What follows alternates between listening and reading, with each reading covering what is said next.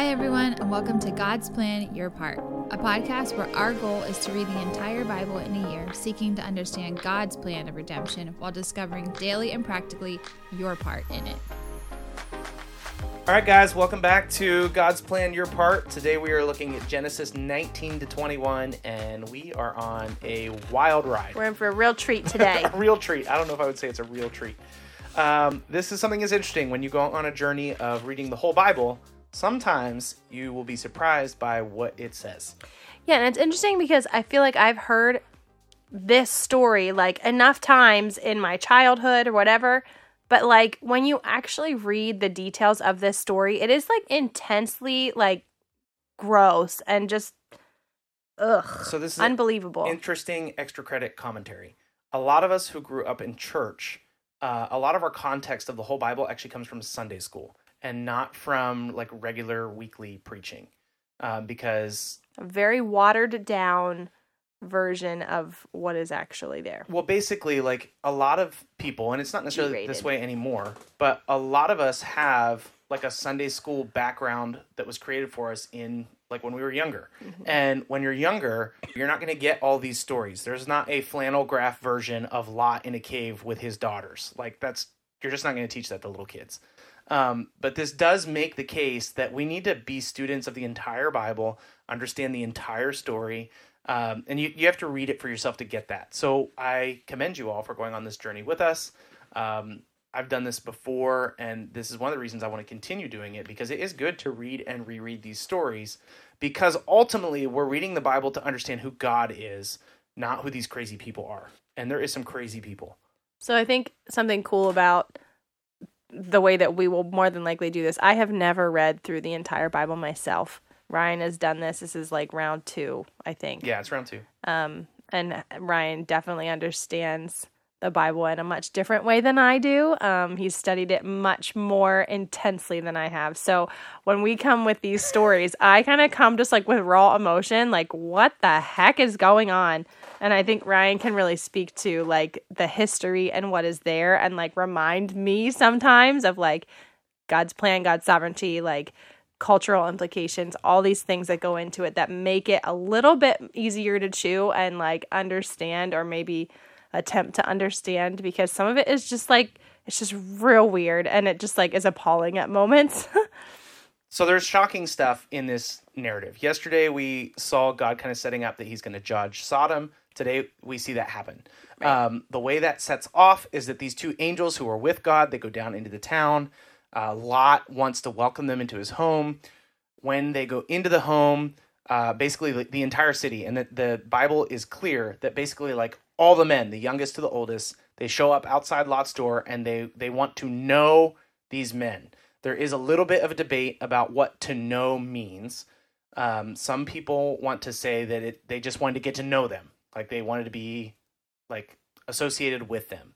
Uh, the vast majority of scholarship says they actually just wanted to have sex with them. Like to know someone is a euphemism in Genesis for sex. So we know that the city is depraved. Uh, we know that uh, Lot is shocked by the wickedness in the city. Um, also, if these men were simply like knocking on the door, wanting to get to know these guests, it would not make sense for Lot to be like, "Hey, here's my two daughters. Have sex with them." Mm-hmm. Like these guys wanted to have sex with these guests. Um, so that shows us quickly how depraved the city is. It is, in fact, very wicked. Um, and it would have been seen as shockingly wicked because one of the things that this culture would have really valued would be hospitality. So, in a culture where you're expected, we actually saw this earlier, where Abraham like throws a giant party for these guests. So Abraham throws a giant party for these guests. He kills a fatted calf. He has Sarah make a special dinner. When these guests get to Sodom, they want to rape them.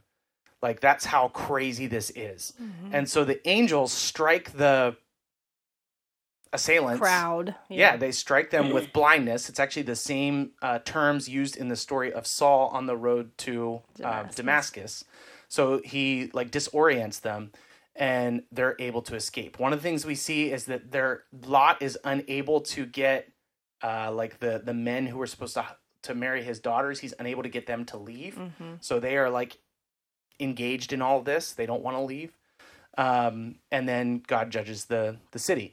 So one of the things to remember ultimately is that God is a just judge.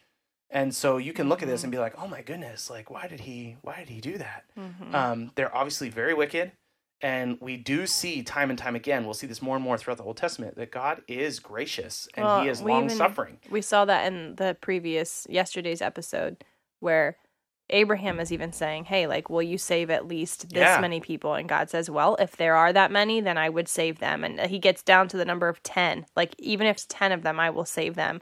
And as it turns out, there are not even 10. When they when they make it out, the daughters end up being just as awful. Like they want to make their father drunk so that they can sleep with him and continue I guess their their line. Is that the idea? So, one thing to notice. I mean, one this this narrative is shocking. It's very disappointing. Mm-hmm. it would have struck the original audience the same way um, with like some subtle differences so one they go from living in this the center of the city as influential people to hiding in a cave so they've like lost everything um, the daughters are just with their dad and they need some kind of offspring to like ensure that they're gonna be a successful family Mhm. like lot is gonna die he's old and then they're just going to die because they have no one to care for them. So it's not odd that they are looking for uh, some offspring. It's not odd that they're looking for um, like a, a means for affluence. The way they go about getting it is super messed up. Deception and incest. Yeah, Great. it's deception and incest. And what's odd, and I, I don't have a super clean answer for this, but in Second Peter two, uh, we'll find that Peter is laying out uh, kind of this case that God um, helps us to escape temptation. You can go there and read it for yourself. But in that that course of setting up that argument that God um, delivers us, He calls Lot a righteous man. So there's something about Lot that Peter understood.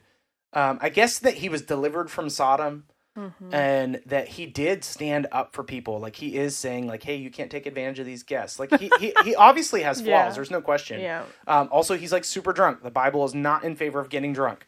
Um, we've seen that happen with Noah as well. Yep. Um, so I think there's this blend of Lot apparently is trying to honor God in some fashion, but also his family is seriously impacted by the evil culture that they've been a part of. Like you see his mm-hmm. daughters are not God honoring people at all Right. um, and and we have a lot of questions about about him, and I don't have a really great fancy bow to put on that. There could be mm-hmm. some scholars that understand it that maybe could put a bow on it. I don't know, but there are there are messy things in the Bible. Mm-hmm. Well, I think a word that you would describe this as is just there's just a lot of disappointment. And I think as I read over this, like I said earlier, just remembering back to those stories, like oh, Abraham and Sarah and Lot and Sodom and like all the things that I would have like learned about, but now seeing like complete full details of it, just like it's just disappointing. Like ah, what the heck? Um, so specifically, when um we kind of move into when Abra, or excuse me, when Isaac was born. Yes. Mhm. Okay. Uh, we're moving into when Isaac is born. And that to me was also just like always a joyous thing. Like, yay, like this promise that God made to them finally arrived. And it is exciting. But on the same token, that Sarah, she just like really disappointed me because I always saw her as like this awesome, yay, go get him. But I, I kind of described her as like just a brat. Like she gets what she wants and then goes and tells Hagar to just go away. Um, and God kind of like confirms that to Abraham too. Like, well, like allow them to go, like give them what they need and send them on their way. And then Hagar is just out with Ishmael in the desert, just like basically crying out to God, waiting for her baby to die. But what's cool is that Hagar's hope is not in Abraham. Hagar's hope is Right. not in Sarah. Hagar's hope is in God, and God consistently seeks her and cares for her.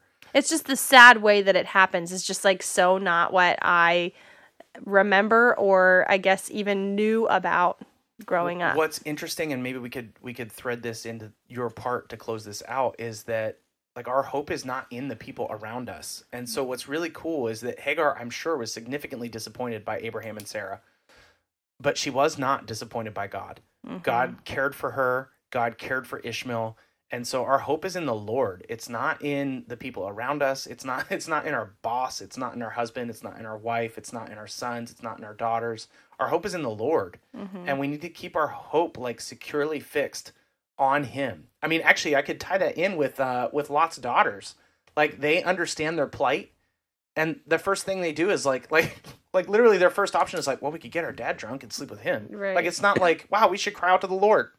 I definitely agree with you though, because I feel like my idea of Hagar has always just been that she's been the home wrecker, like disappointing person, but like you're describing it, there's like there's new appreciation for her and that like you said, her hope is not in all these people because they failed her ultimately.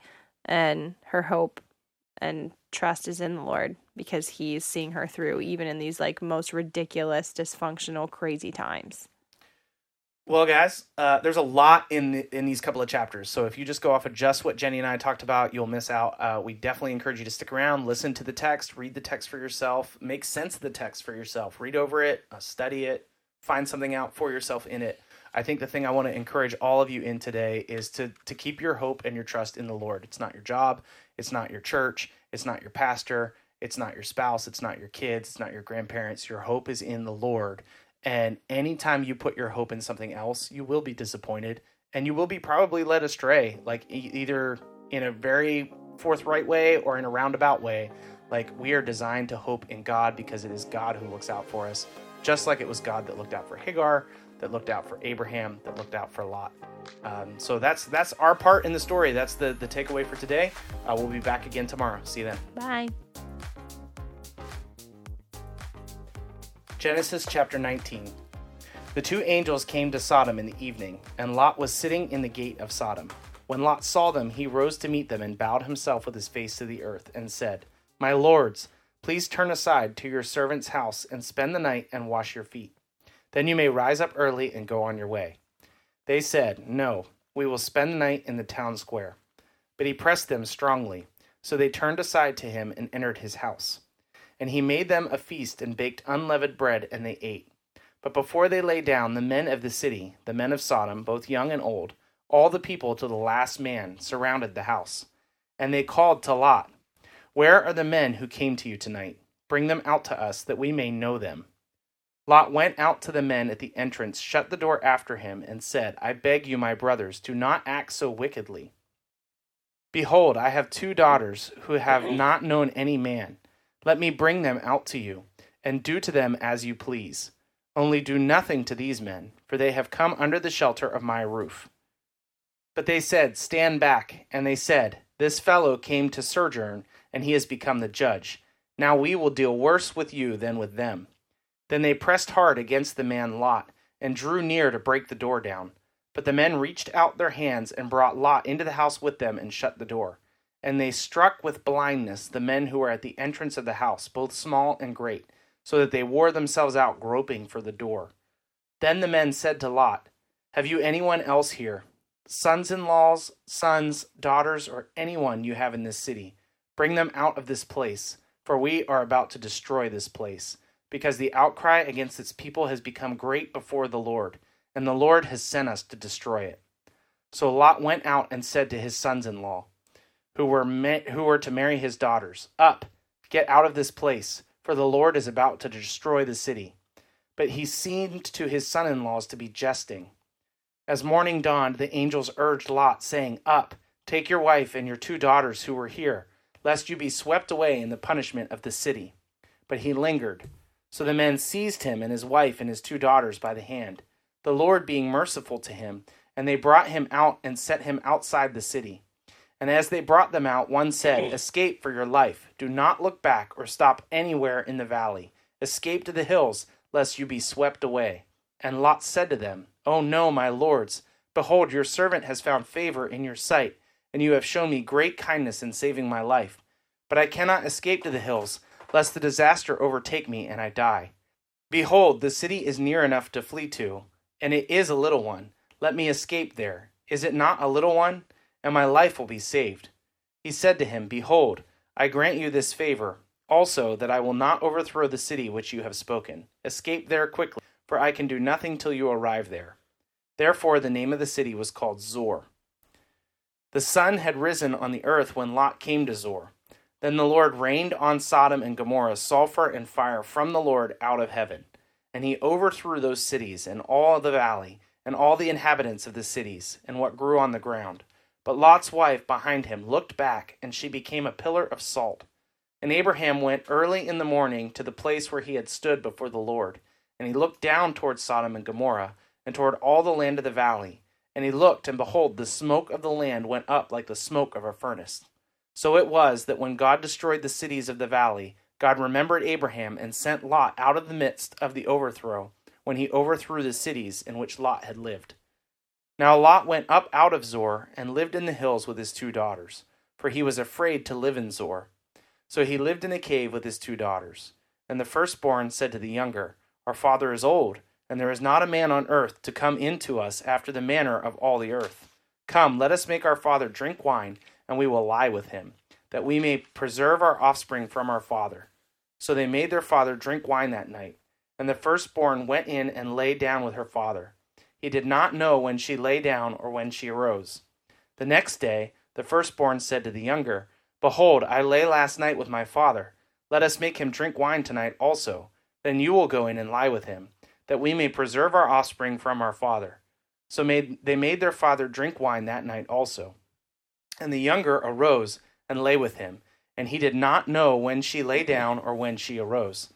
Thus both the daughters of Lot became pregnant by their father. The firstborn bore a son and named him Moab. He is the father of the Moabites to this day.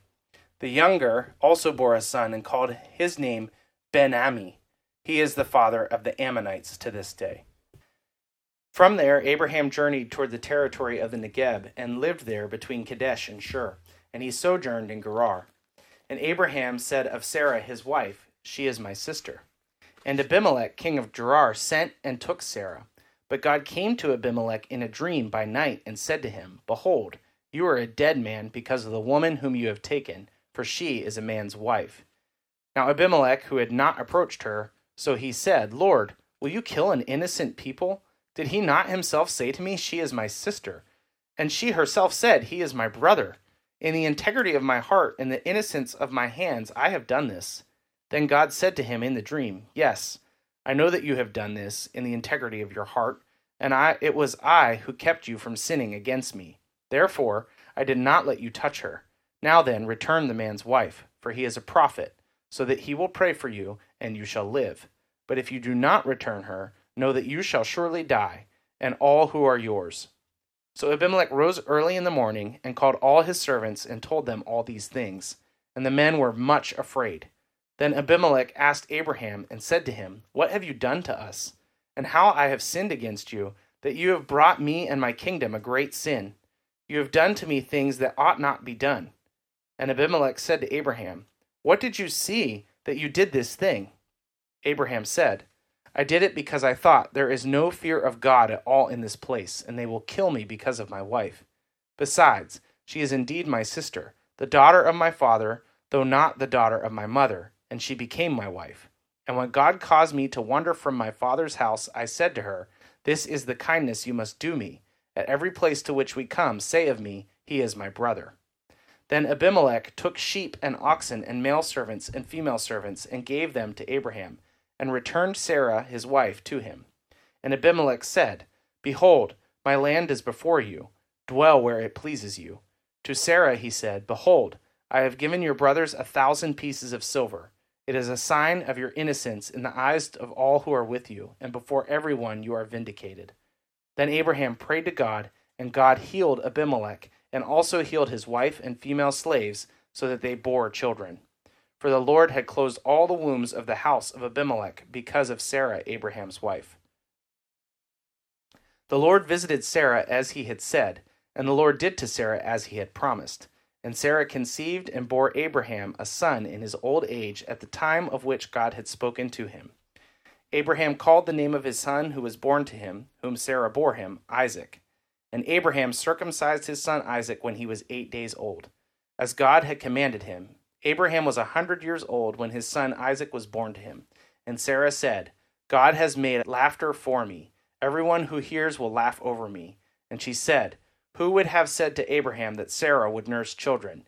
Yet I have him a son in his old age. And the child grew and was weaned, and Abraham made a great feast on the day that Isaac was weaned. But Sarah saw the son of Hagar, the Egyptian, whom she had borne to Abraham, laughing. So she said to Abraham, Cast out this slave woman with her son, for the son of this slave woman shall not be heir with my son Isaac. And the thing was very displeasing to Abraham on account of his son.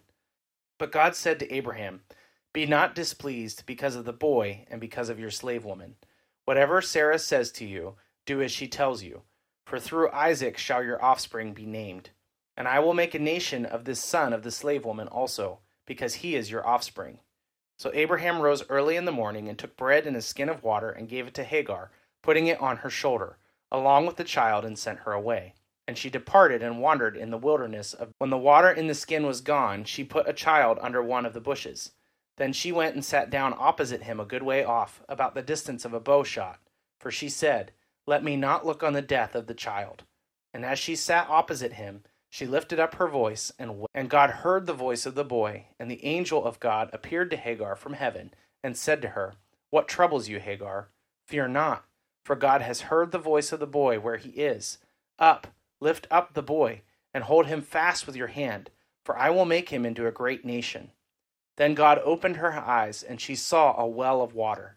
And she went and filled the skin with water and gave the boy a drink. And God was with the boy, and he grew up. He lived in the wilderness and became an expert with the bow. He lived in the wilderness of Paran, and his mother took er, his mother took a wife for him from the land of Egypt.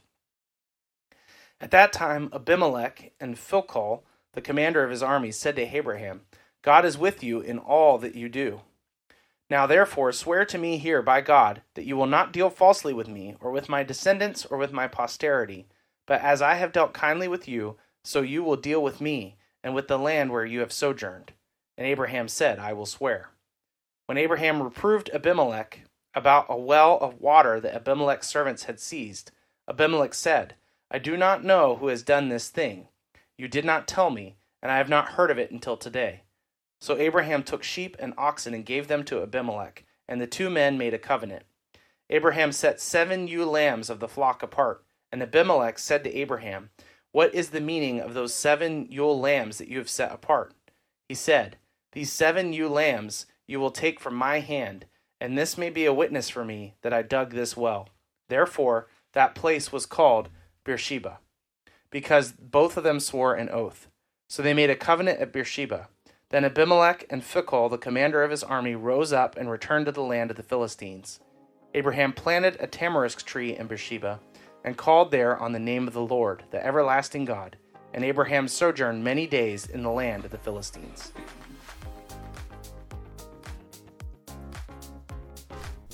Thanks so much for listening to God's Plan Your Part. If anything stuck out to you, if you have any questions, or if you'd like to receive a Bible, you can email us at godsplanyourpart at gmail.com. Also, if you're enjoying the podcast, please consider supporting us through the link in our description. We love that you're on this journey with us, and we hope you have a great day. See you tomorrow.